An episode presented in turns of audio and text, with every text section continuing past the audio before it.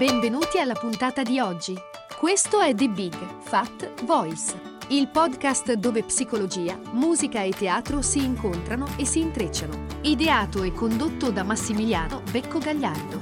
Per maggiori informazioni e per contattare e fissare un appuntamento con Massimiliano, puoi mandare un'email all'indirizzo info-mbgvoice.com e puoi visitare il sito mbgvoice.com. Iscriviti al podcast e buon ascolto!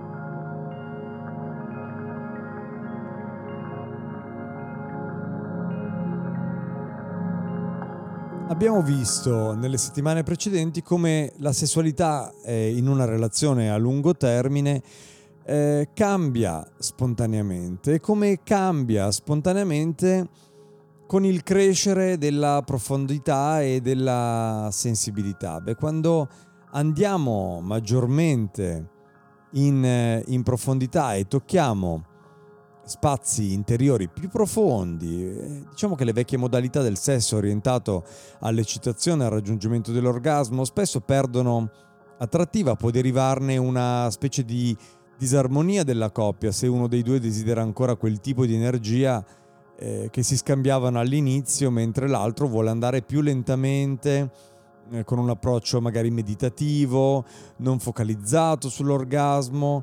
Eh, in un certo senso si può dire che esistono due modi diversi di fare l'amore, che al crescere dell'intimità la qualità della connessione, la lentezza, la componente meditativa diventano gli elementi davvero importanti in una relazione.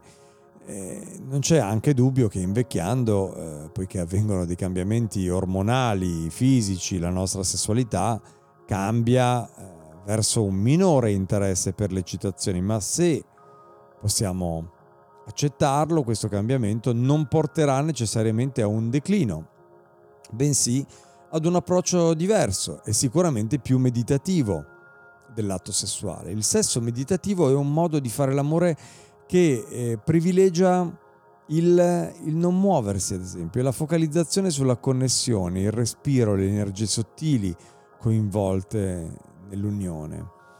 E, ehm, è un, è un eh, modo alto di connettersi con l'altro.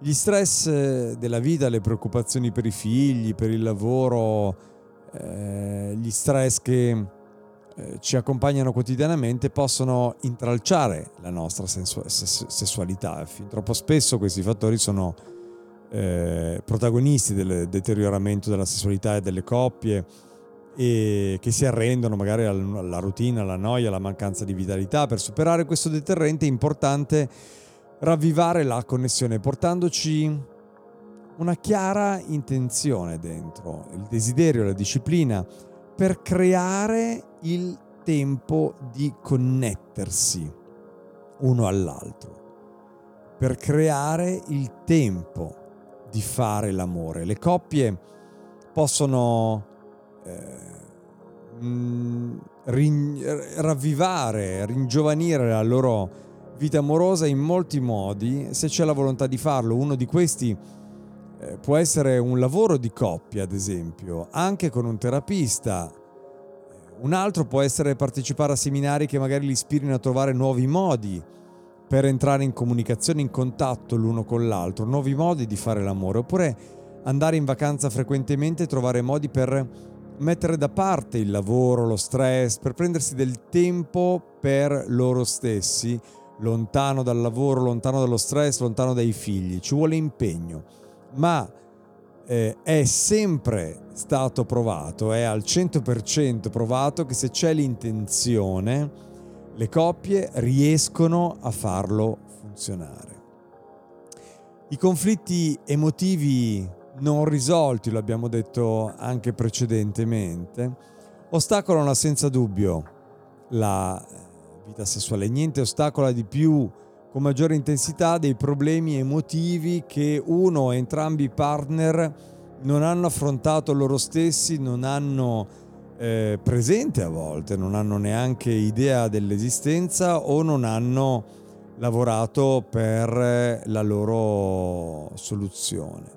Solo affrontando e guardando in faccia questi, questi traumi si può eh, pensare di iniziare ad avere un eh, rapporto con la propria vulnerabilità e quindi quello spazio magico e davvero potente attraverso il quale possiamo pensare di risolvere il, i nostri conflitti, sia come persone singole che come membri di una coppia.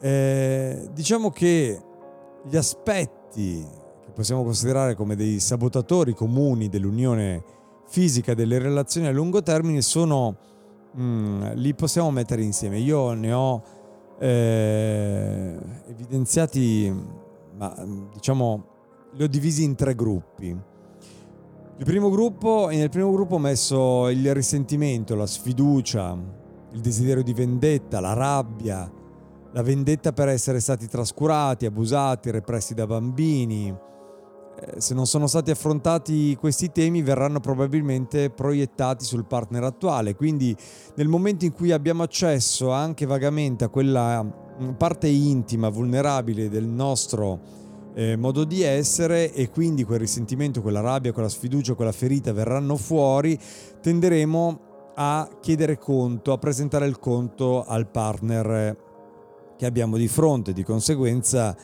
mm, presenteremo il conto a qualcuno che eh, non ha mangiato a quel ristorante e di conseguenza presenteremo il conto a qualcuno che non è la persona eh, atta a pagare quel conto o anche semplicemente a tenere lo scontrino in mano per continuare questa metafora.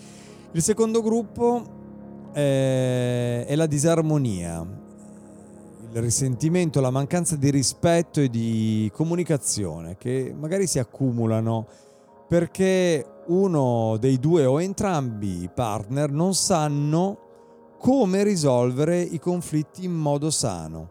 Quindi se nel primo gruppo c'è la consapevolezza, nel secondo gruppo c'è il modo. Cioè se io sento quella frustrazione, sento quella ferita, ma la mia reazione è una reazione verso l'altro, contro l'altro, nei confronti dell'altro, o chiedendo conto all'altro, allora non sto facendo un favore o non mi sto attivando nella direzione della guarigione, dell'accoglimento di quella ferita. E quindi questo è una, un caso, ad esempio, in cui abbiamo la consapevolezza del, della ferita, ma non abbiamo magari ancora acquisito un modo sano. E un terzo gruppo che ho messo insieme quando uno dei due membri della coppia, o anche entrambi, hanno delle insicurezze sessuali che devono essere ammesse, condivise, degli elementi. Nessuno di noi ha una sessualità lineare perfetta e poi definisci lineare perfetta ovviamente perché cosa è lineare per me ovviamente non lo è per un altro eccetera eccetera. L'importante è che questi aspetti vengano affrontati, vengano condivisi. Riaffermare, riaccendere la connessione eh, d'amore sono le radici vere e proprie per risolvere la maggior parte di tutti i problemi di coppia. Questo è fondamentale. In un'atmosfera dove queste qualità sono presenti, insieme al rispetto reciproco, molte coppie possono superare le loro difficoltà e recuperare anche l'aspetto fisico del loro rapporto. Il sesso non è sufficiente per mantenere il flusso d'amore in un legame a lungo termine, ma è un ingrediente importante. La sua assenza si fa sentire pesantemente, ovviamente, ma è, non è attraverso di quello che teniamo in piedi un rapporto. Abbiamo verificato che può essere liberatorio per, per, le coppie apprendere che c'è un'alternativa alla sessualità basata sull'eccitazione e sull'orgasmo e scoprire che l'unione continua a crescere in profondità, includendo anche la meditazione quando si dà priorità a quel senso di sicurezza, a quel senso di fiducia, alla comunicazione, al rispetto per le paure, le insicurezze, le ferite, le vulnerabilità di entrambi. La condivisione di quella parte nera, di cui magari ci vergogniamo anche in parte se non totalmente, può diventare il punto di forza della nostra relazione primariamente con noi stessi e secondariamente con l'altro e quindi si può basare la relazione proprio su quello. Grazie e alla prossima settimana.